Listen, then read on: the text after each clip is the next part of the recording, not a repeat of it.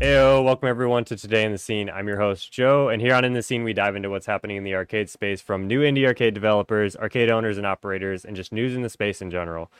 Now, just a couple quick things. We've got the new Indie Arcade Wave and Galactic Battleground shirts. I'll throw those up on the screen. As well as we have our new four player Konami and four player tabletop cabinets available for sale for Galactic Battleground. The link is down in the description. I want to dive into this week's episode because I've been talking to these guys for Uh, weeks, like weeks to get this set up, and I'm really excited to finally talk to them because of all the arcades that I've looked into, they have such a cool aesthetic to their arcade, and it's clear how intentional it is to make this a unique space for the arcade. And I'm really excited to talk to them and kind of figure out why they did this and how they did this. So this week we're talking to Jeremy and Marcus, who are the owners of the Galactix Arcade in in Oregon. How you guys doing? Great. Thanks for having us, Joe. Yeah, I'm glad you guys could finally get on here. Like I said, we've been lining this up for a while. From the outside, it doesn't look like an arcade. It just looks like another building, and then you get inside and you're like in this spaceship, which is super cool. So let's let's introduce you guys first. Uh, who's Jeremy? Who's Marcus? Let us know who you guys are and um, when you first started playing arcade games. Uh, I'm Marcus, and uh, I have been playing arcade games uh, since I was a little kid. I think that my first uh, experience was probably playing like in a pizza parlor on a cocktail table, playing like Miss Pac Man, something like that. Um, and I just remember that being such a vivid experience, having a CRT be right in my face with some pizza and some soda. And then, of course, um, many other arcades throughout my childhood. So I was fortunate enough to be in a area where we had those, you know, um, even though they were kind of everywhere, I guess, in the 80s. But um, so yeah, that was my first memory. Is that is that right? Yeah. Yeah. Yeah, I like it. Jeremy? Uh, yeah, for me, gosh, you know, early 80s, like I, I remember a, um, a family friend getting one of the first Atari consoles. I played original Pong, Oh yeah, me too. Yeah, which is definitely. crazy, you Yeah. know. Um, and then uh, our small town in the middle of nowhere had an arcade, and they, you know, it was nothing special, but they did a pretty good job about bringing in games. So, you know, I remember uh, Cobra Command, original Oh, yeah, Dragon yeah. Slayer, Mhm. Afterburner. Those were all things that occupied my time. I always, I didn't have a lot of money. I would always go there with a friend of mine, and he always came loaded with quarters, and he, I would just wait for him to basically have pity on me, and so that's how I started playing games with the pity of my friend. And then, of course, in middle school, um, original NES. You know, Oh yeah. yeah, my friends had original NES. Again, I did not, but spend a lot of time at a friend's house, and before you know it, you you've wasted two hours playing Contra. So it's a blast. Yes. Yeah, I mean, I, I like that the the idea of like going with your friends. I mean, really, like when it comes to arcades and gaming and stuff, it's best. It's a shared experience. It's always better when you share it with somebody else. So having a friend there, like through the whole history of it, is I think a, a really good way to do it. Let's let's talk about the arcade. I'm always curious. Um, I've talked to a lot of arcade owners at this point. I'm always curious as to how it starts. So, how did the Galactix arcade like? How did you go from idea and concept to it actually being a physical place to go and visit? Um, well, so I, uh, I've always, like I was saying, I've always been into video games, you know. So it started out. I was, oh, I've always collected console games. Jeremy hit on some really classic, you know, retro console games. Um, but what happened was I started to slip into arcade games in like 2003, and the first one I got was a, um, it was actually Space Invaders, the cocktail table, and it just was a slippery slope because then I, then I had my next my first pinball game like a year or two later, which was Ninja Turtles: The Data East, and you know when you start having those games sort of around, they break, and then you have to fix them.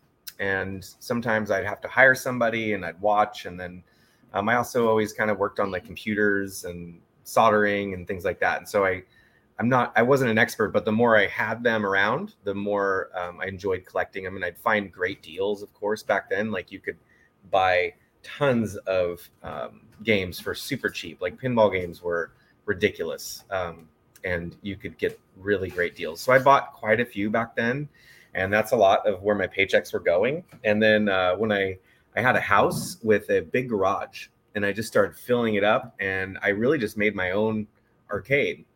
And then um, I actually started a YouTube channel, and that was like I don't know 2015, something like that, and that's retro game players. And I started that, and I my intention was to make gameplay like reviews, but also do arcade stuff. So um, there was a point where my wife and I moved from Portland out here to Astoria, and it became really clear that we that I wanted that we wanted to do some kind of arcade bar of some kind. And it was loose. It was a loose thought process, but we had a space that we could work with. And we were fortunate enough to have a space that we could work with. It was really like, in fact, on my channel, I have videos of it. It was literally uh, like, you know, terribly um, like dirt. And I mean, it wasn't dirt floors, but it was rubble and just kind of slowly started to work toward it. And um, Jeremy and I met here. I don't know what year that was, but maybe 2017 or 18, Yeah. something like that. And he is into hard cider, so he actually is a. Um, I always ruin the craft craft cider person. It's not a brewery, right? I mean, you don't brew it's a- cider, It's a cider. ferment ci- cider. yeah, I own a So- cidery here in Astoria. There you go.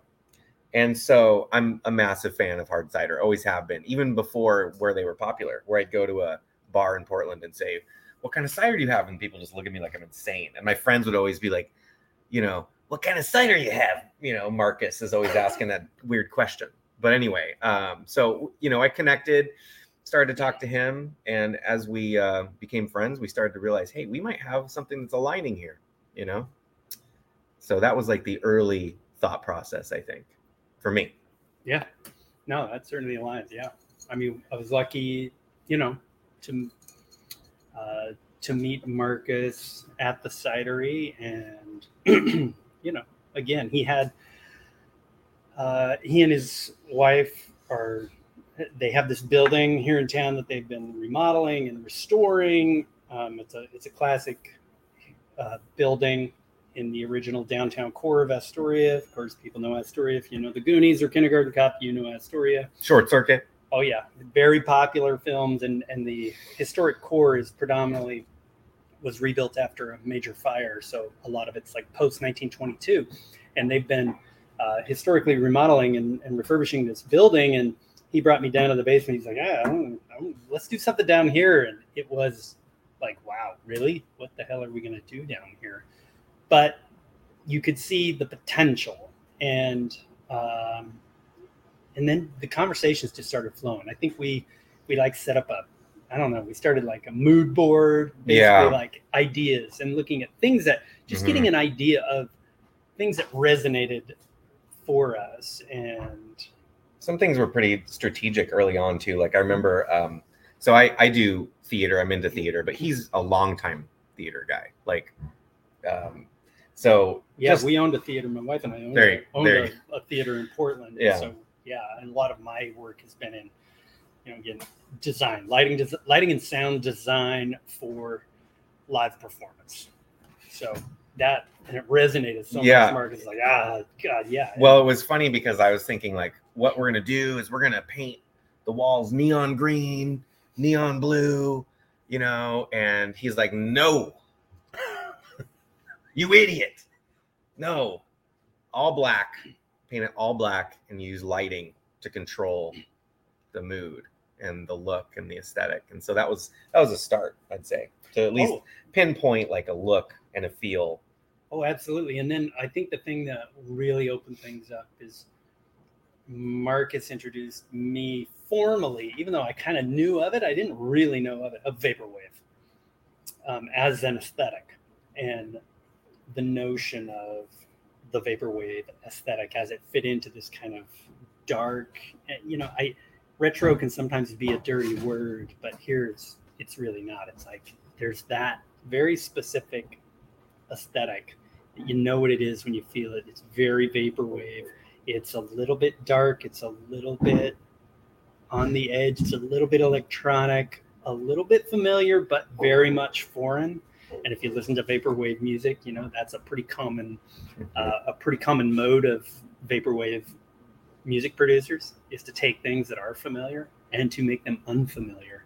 and that really resonated. Like, yeah, this place needs to needs to feel like you are going somewhere that it just you know it's almost uncanny valley right this doesn't feel quite right but it feels really right and so we just kept sort of exploring what that looked like. And i think that was really key to finding our way was pushing to the side the functional elements of an arcade right? Because at the end of the day okay i'm an arcade. I've got games. I've got business hours and somebody to sell you drinks or whatever you know somebody competent who can run the place. That's your functional stuff to drop in the pot. It's all the non-functional stuff though that makes it elevates it, and that's where I think we spent a lot of time up front, like a huge amount of time, like Uh huh. and then Yeah, I mean, like our garbage cans even are a throwback to some sort of sci-fi reference, right? So, like, I think we, yeah, the details are really what we try to nail. absolutely because at the end of the day, that's the kind of stuff that that matters. That's the stuff that sticks in your brain. And when you think of great experiences growing up, whether it was with the, you know, they're arcade related or not, it's often a, a little detail that sort of Mhm. captures you. So um, that was like when we were really like steeped in this ideation process in like 2019, and then uh, COVID hit. Mhm. March 2020 shut everything down. We had to shut the cidery down. We were planning on opening almost right before then, and then in a way, it was good because it delayed it, and so we were able to even just keep refining. But yeah, and that Yeah. oh boy, talk about throwing a, um, you know, a spanner in the spokes because it really changed like our design, everything. Mhm. Like as we started thinking out, we had to project out like how long do we think this is going to last, and what are going to be the lasting implications? Like, do we have to think of uh, like one of our early designs? I loved it. It was kind of cool, right? It had the oh little, yeah, It had the little like bank teller portals, like a the- bulletproof window behind the bar, almost with like the bank, you know, so you could like you know communicate like have it be amplified. we were thinking of all sorts of potential avenues that it may go, um, but we knew there'd be an end. We knew there'd be an end, and we Mhm. needed to be ready for it and what that would look like. But it also gave, like you said, it gave us a lot of time. Like we were thinking of, um, you know, early on, do we do coin mechs Oh yeah, or do Right. we go digital? hmm And so we had a lot. We were able to vet those potential Yeah. solutions, really think them through, and then finally make a decision to to go cashless. That Mhm. I think. I mean, I'm I'm pretty happy with. Um, but I think time really, what was originally uh, something that really sucked, it proved to to benefit us. So then we just kept going. And when did we actually end up opening? Um, January 21. Yeah. that right? Um, yeah. Yeah, I mean that that makes sense. It, it sounds like you guys had a, a good connection from the beginning. You kind of had similar interests, similar ideas for the arcade. More time to like really refine everything. Um, and you mentioned on like aesthetic, lighting, all that stuff. Why is it so important to you guys? Like it, it, it obviously like looking at your social media videos, like it is very clear that all of your aesthetic decisions were incredibly intentional. Why is the aesthetic and the experience of the arcade so important to you? It, it seems like it's like almost number one on the list.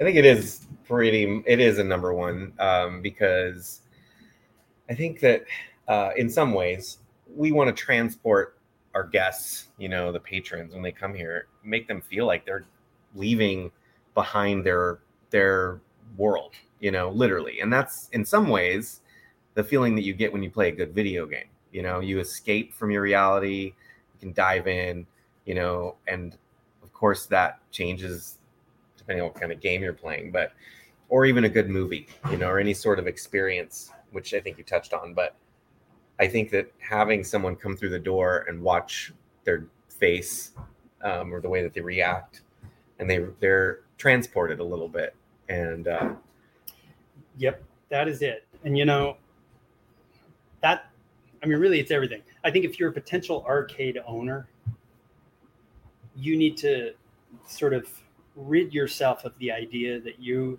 are in the amusement business. You're in the human experience business. And there's a reason that humans seek certain things. Um, and Marcus hit on it right there. Like video games are an escape, right? They let you command another world, another place. Some, you know, they give you this sense of control or potential control that you might not feel in your real life when things are kind of crushing you. Um, you know, you spend money on a great craft beverage. That is a, it's an experience, and yes, it even has a chemical experience to help you kind of escape a little bit. Everything's about this kind of trying something else on. And so we approach it as an experience business. And like we were talking about earlier, um, about the fact that I'm I'm really motivated by Tomorrowland at Disneyland in Anaheim because the Imagineers do a lot right. I mean, people criticize Disney all day long, and it's great, but they do a lot right. And they realized very early on, before anybody, that they were in the experience business people don't people can ride a roller coaster anywhere but you can only go on space mountain in very particular places and space mountain is so much more than a roller coaster you know the queue sets you up it creates a certain level of anticipation. You aspire to something more when you're in the queue and you feel like you're a part of something. And that's what we wanted to bring in our own special little way out here on the upper left edge of oregon is that you know that's why it, you go you read our social media we speak with a, a particular language. We refer to our guests as passengers on the Galactix. This is our astoria port. It's all about creating this notion that that you're going somewhere you know we're we're docked you can come in this is how we do things. When people review us online uh, on google we immediately respond and we respond in our voice because again it's just extending the experience because we we believe that. Like i believe that so much. Like it's it's why i want to go back to places that do that. Because otherwise it's a commodity. It's the stuff that's already in the bucket. Games snacks okay anybody can do that anybody can do that so what how are you going to pull somebody out of their house or from doing any of the myriad of other things that they could be doing with their time, you need to give them an experience and respect the fact that they're looking for that, just like I am. So, yeah, I think that's really well put. It, it it's it's so true. I've been to a lot of arcades, um, and there's a few that always stick in my mind just because of the aesthetic of the arcade, like the attention to detail that they brought in. Like uh, Glitch Bar standing out to me in, in South Florida, they have like above their bar, they have all of these old taps. Like they have a bunch of old taps that are just screwed into the ceiling, and they have action figures from the 80s and 90s above it, like in this steel nice. beam, like structural beam. Something that would usually just be wasted space. They were like, how can we make this more unique, more retro? And they've got like old skateboards all over the wall. So they have their own like kind of punky grunge kind of vibe to their their setup, and I think it's really cool. Um, and it's very important as aesthetic. You like like you said, like anybody can set up an arcade with games and snacks. It's what do you do that makes you different from all the other ones. And I think that's what's cool about like the indie games that are coming out too. I'm curious as to what you guys think about indie games. Like it, it's kind of recycling an old energy of like the retro arcade, but with this new modern twist. What are your guys' views on indie games? Uh, well, so I'm a massive indie game supporter. I'm, I mean, and and I say this not just for arcade uh, the arcade platform, but really like PS4, Switch, Genesis, NES. I've um, that's one of the things that I would do on my channel is really talk about indie game releases. And so I'm a massive supporter of anyone who's out there coming up with new games for new platforms. Um, and I mean, I, ju- I just now, this is actually the first time I've talked about it on any sort of public platform, but I've just come up with a, uh, it's a music video album that is uh, only playable on Dreamcast, and it's just using like a MIL-CD format. So um, I'm going to be selling those at PRGE coming up, um, which is cool. But I love seeing the old systems sort of get new life. Whether I mean, I love it when it's like a Genesis. I'm a huge Sega fan, so that's part of why I think Dreamcast was my choice. But and then arcade game wise, um, absolutely. So we we do have a Deathstalker here, the Spectre Files, which um, I was able to pick up from Doc pretty early on, and that is such a fun game, but also people just love to play it. Like I mean, like and, and talk about it, Oh, you know, yeah. and and yeah. Um, and then, you know, we have some other, I mean, as far as like other things that we have here, we do have a Polybius machine, which was a game that was sort of shadow created by a developer. And um, it took quite a bit of tweaking, but we were able to get it into an arcade cabinet. People have done that, of course, but this is one here, which I think specifically plays into a sort of lore that's specific to the Northwest, uh, being, you know, we're close to Portland and it's it's definitely one of those games that where the more someone plays, the more they trip out. Um, if you're familiar with it or not, but the recreation is pretty cool. And uh, yeah, so I'm also um, I've always enjoyed seeing when there's like a full fledged indie game. Like uh, what is the one I'm blanking on it, but it's on your background, Joe. It's the uh, I'm like totally. It's this like eight player game. You thinking Killer Queen, the ten player Yeah. game? Yeah, Yep. yeah, ten player. Yeah. Yeah. So like I, I mean, I remember you know playing that early on and just being blown away with the game mechanics and so it's in to me it's like I love it. I love chip tune music. I love all of that. That's like yeah. Jeremy, what do you think? No, I think it's a, an absolute must have. Like the fans need to support it. I think that smaller business owners certainly support it. It's like any industry, right? Like I, I'll to to paint an analog to craft beverage manufacturing, right? It's like, yeah, people love the idea of scale. Oh my gosh, Anheuser-Busch InBev, largest beverage manufacturer in the world, owning you know how many hundreds of labels, and that's great. But we all like the scrappy craft beverage maker who is fighting hard to get their creation out there, and oftentimes it's you know dramatically better. It's inspired by, um, and it may even sort of reflect back. And so it's great when industries do that. You know, think about the fact that, I mean, uh, Tesla. I mean, Thinking about how you can play a video game on their little TV. oh yeah, no, No. I'm thinking like 25 years ago, the idea Mm. of an independent manufacturer was still like, oh yeah, that's cute, you know. Yeah. Independent manufacturers, and now we've just got so many again. So it's it's great. It's truly, I think it's it it fits into um, so much of what can be great about something that's terrible, which is capitalism, right? this is one of those things that could be really great about capitalism. It's that drive that inspires people to um, bring things back, and also with with indie indie publishers making things that are evocative of a of a time and a place. You know, like music. Mhm. I love FM eighty four. FM eighty four, great music uh, producer, writer, musician, um, who writes music that is evocative of the mid '80s, right? But it's very much new, and um, I think it, it tapped into that same thing, which is like I'm inspired by it. This is awesome. That time was great, and we're cr- still creating new things in that vein. I, I love that answer. That actually made me think back to we've had it happen a couple of times. We were showing Galactic Battleground either off at uh, in our uh, a convention. It, it also happened in an arcade when we were showing it off. And we had a guy walk up. We weren't at the cabinet, and he walked up with a friend, and he was like, "Oh man, I remember playing this game when I was like 10." Oh wow. And I was like, "You're in your 40s. This game is three years old." So Yeah. I'm I'm really happy that you actually think this game existed back then, and that it it elicits that experience and that that nostalgia from you. But it's brand new. But I, I'm honored. That's a big compliment to us because that's what we're trying to do. You know, we're trying to bring back that old energy with with a modern twist. Yeah. And you know, some people are hitting it, and I- I'm really I really love to hear it. I want to hear a little bit more from Jeremy about the the beer selection. You said that you've got a lot of ciders. Ciders are kind of like your main focus, or at least like half of your taps.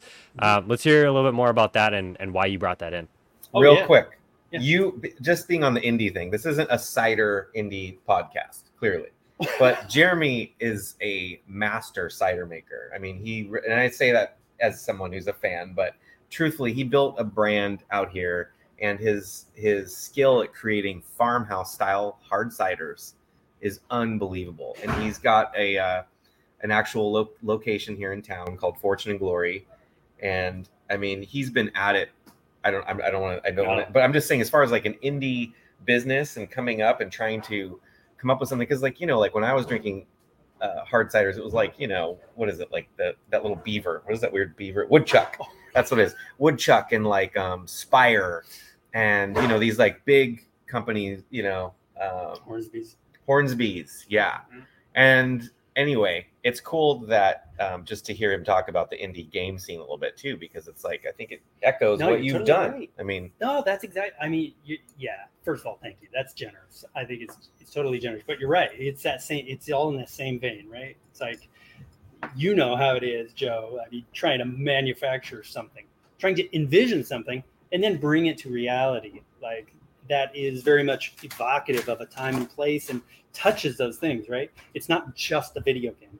What it means so much more to people because it touches in into things that are, uh, you know, that, that are from their past. I mean, yeah, nostalgia can be a toxic impulse, but here it's not. It's inspiration, right? Um, and I think for us, I mean, it just was serendipitous that you know I met Mark at the cidery because he and his wife were cider fans, and we talk about cider. And the idea of this being a cider heavy menu was probably more Marcus's to begin with than even mine. And he's like, no, let's go in on it. So when we decided to have 24 taps, we just split it right down the middle. mhm. You know, we're going to make sure that we have 12 great beer taps and 12 great cider taps and and really try to be that. Like, yeah, I I own a cidery, I make hard cider, and we have a cider house. And that's where you go for our our cider. Yeah, you can get one of our ciders here, but really this is about all celebrating Northwest hard cider because there's so much fantastic cider out here that we're really trying to bring more of it in and, and help create, you know, really build the market for that that has already been built by people who forged um, who forged it before us. So um, and and I think Marcus and I early on, I mean, one of the first things I remember Marcus saying to me is we really need to pinpoint focus on our on who our customer is. Remember, we talked a lot about who Yeah. do we want our customer to be. Not that we don't see all customers or or that we somehow are trying to exclude anybody, but we need to say we want we want everybody to feel welcome and comfortable here. Um, and even if you don't play games, even if you don't play games, yeah, and you know um, it, you look at everything. You look at that customer profile. It could you know what's their typical age range? How do they identify with um, you know their socioeconomic status gender whatever the case may be? We want to make sure to sort of hit those sweet points and make sure everybody feels like they're they can come here and feel that it's awesome. And um, that cider certainly factored into that and choosing to, to go deep into the cider well. But we again you know we live in a great place. Like people come to Astoria uh, because I think in uh, the state of Oregon we have more craft beverage manufacturers per capita than any other town. Um, even though it's a, it's a small town, I mean, just right around ten thousand people. Um, but we're a destination because we're only an hour and a half from Portland and we're pretty close to Seattle. So um, that knowing where our adjunct customers, you know, if you're looking at those sort of the Venn diagram of where of our customer base, knowing that a lot of those customers are in fact craft beverage tourists, we want to make sure that we capture their interest and introduce them to another experience, another reason to come here and stay. Yeah, I like that. I mean, um, amongst the the figuring out your customer, if you market to everybody, you market to nobody. You know, you got you got to kind of like have your niche where you figure it out, and then that kind of starts to bleed out into different areas and different kind of people, and it's it's a smart way to do it, and um, definitely a unique thing. I don't know many arcades that have more than like one or two ciders, and they're probably a can. You know, they don't have them on tap, so that's definitely one thing that you guys are are very unique about. The last question I had for you. Uh, we mentioned it before. You guys both used to be in Portland. You guys moved from Portland. What kind of influence on uh, on your just your whole journey here did ground control have? Like, did that kind of propel you forward into being like, you know what, I would love to own an arcade, or I would love to to work with an arcade? Um, yeah, so like I had my uh, bachelor party at Ground Control. So I mean, like I really like Ground Control, and and I I think I don't know if we were recording this, but we were talking about how we were you know both knew of Ground Control before at their before they were at their current location. So I remember when they were on Burnside, and you'd go in, and it was like they had a row a couple rows of arcade games. I don't really remember any pinball, but they had a couple like display counters Mhm. of old retro systems, and it was it was fun. You go in there, but it was nothing like the way it is now. Um, and they've been in their current space for quite a few years. I mean, like I'm not sure it's like 20 years or what. It's been a Long long time, and um, so I would go there for sure and really, you know, absorb. Just I love going into little nooks and finding like, oh, this is a cool spot, and like I like sort of just the layout that they have. I mean, they're like they're amazing. And I remember when they started adding drinks too, like hard liquor. Um, so there's def, I mean, definitely an influence in that perspective that I'm really. I lived in Portland for 15 years, and that was one of the places. But to be fair, I also went to places to play pinball that were dive bars all the time. That were, and that's really where I was at. Like I was going to pinball places on the was that pinball map or pin map? I can't remember the website. And I would just find like, oh, here's a new game. Let's go check that out. And so we were going to like dive bars all the time. Quarter World opened, which was also a big pinball collection. Um, and then, of course, another one that's close to us is Next Level. And those guys are phenomenal. Um, they've been really great for us as well.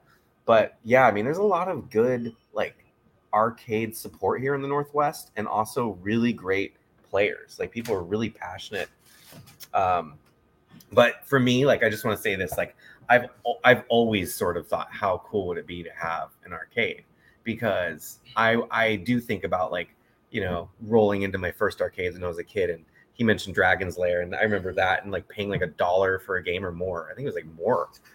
And that was like at uh anyway you know just going through those arcades um in in in some ways there was one arcade that i would go to uh where i've tried to specifically collect certain games from that place that no one even has. They're like what is the deal? Why do you like this game so much?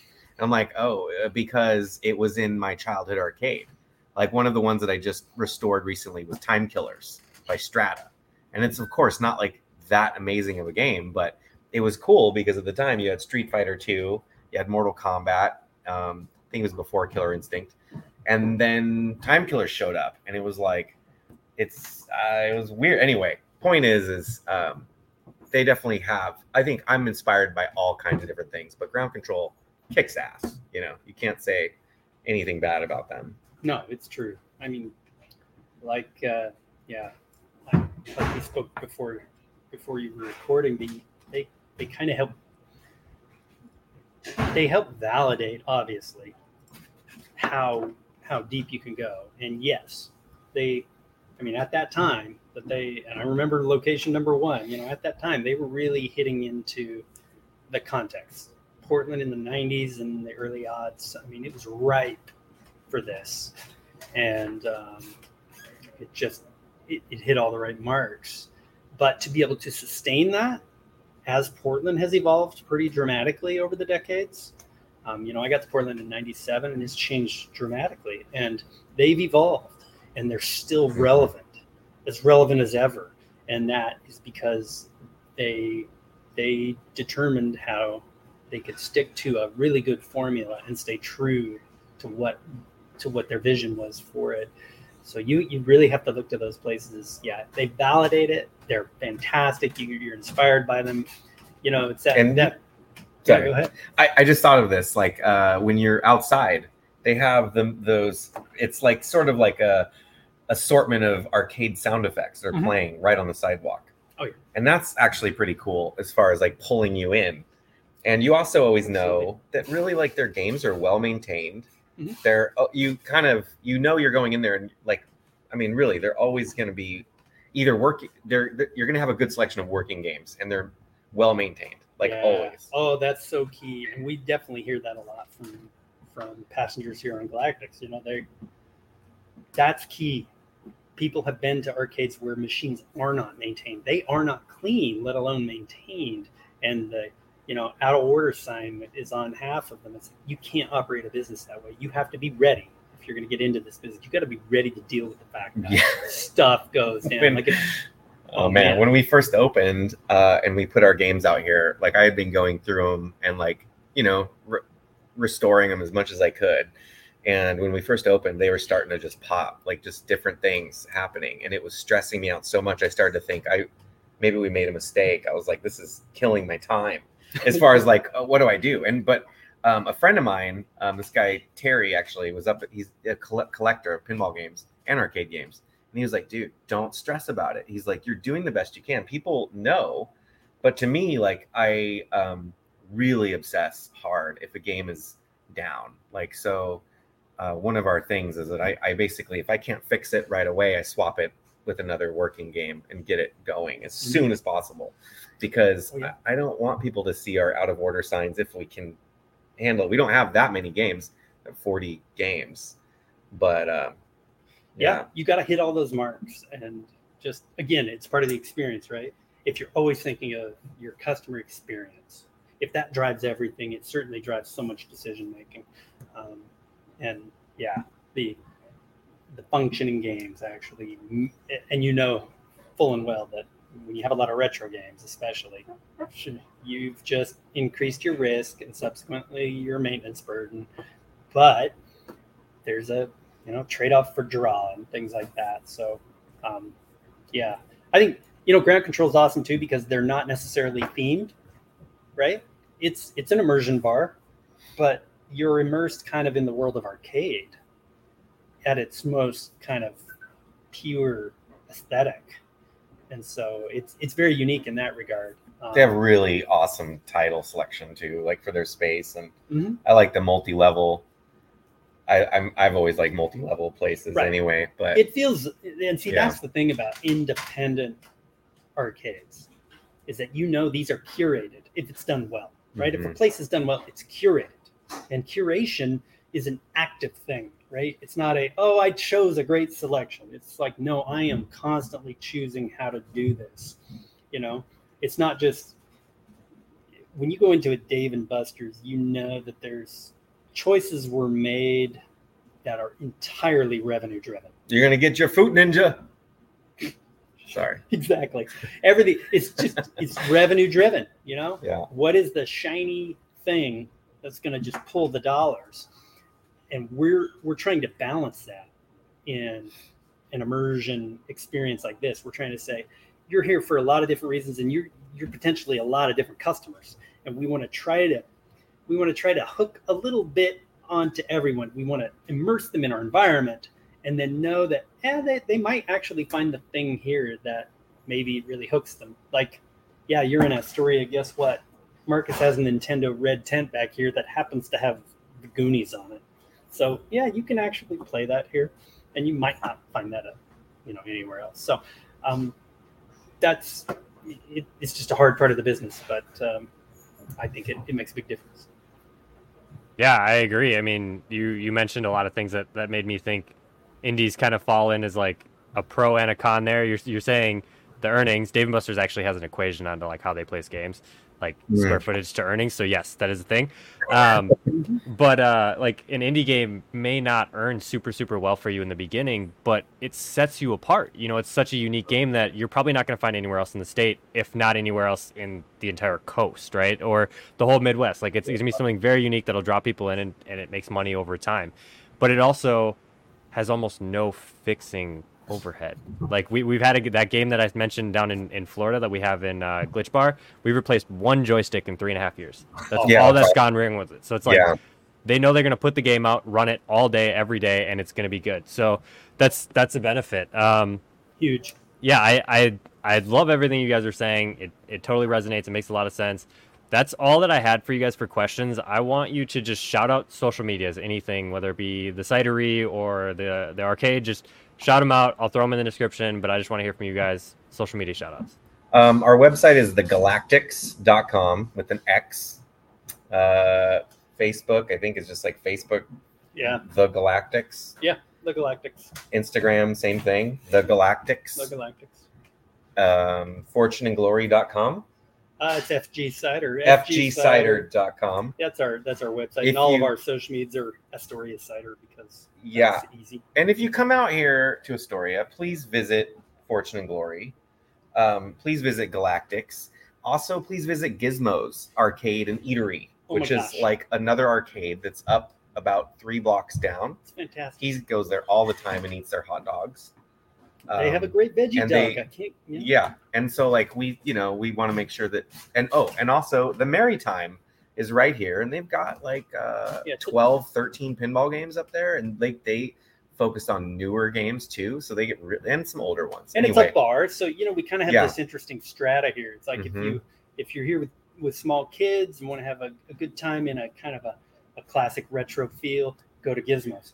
Yeah, you can come to Galactix where yeah you can have people underage here as well, but it's definitely a tap house experience kind of a thing. And then if you you know if you're not with any kids and you just want to go to a yeah bar, 18 and up have a up mixed drink, play some Mhm. pinball, you hit the Merry Time. if you like games this is actually a good little mecca Oh yeah. yeah And then if you're, you know, if you are a, a retro person, of course, and you love things from the 80s, there's plenty to hit here. You got to see Oh, yeah. the Short Circuit House. short Richard's circuit house Amazing you can stay at the short circuit house which Yeah. i don't i'll maybe i'll get you the link joe but it's Mhm. the, there's an airbnb for it And now uh, the new Goonies house owner Goonies. is very uh, open to people coming up for photo ops and things. So, you know, it's, a- it's a great place to visit. kindergarten cop school Of course. You can just look at it. That's all you can do there. Yeah, they're actually in session, so stay away. A little yeah, weird. don't be creepy and take pictures of kids. School's there. Yep. Awesome. Well, I'm going to throw those links in the description um, so everybody can check it out. I want to say thank you guys for coming on. I really appreciate your time, chatting about the arcade, games, cider, all that fun stuff. And if you're still watching, don't forget to like, share, and subscribe. It helps us a ton. The way we'll continue to grow, we'll all ride it together. And we got the t shirts and the cabinets at galacticbattleground.com. The link is in the description. But until next time, peace. Thanks, Joe. Bye.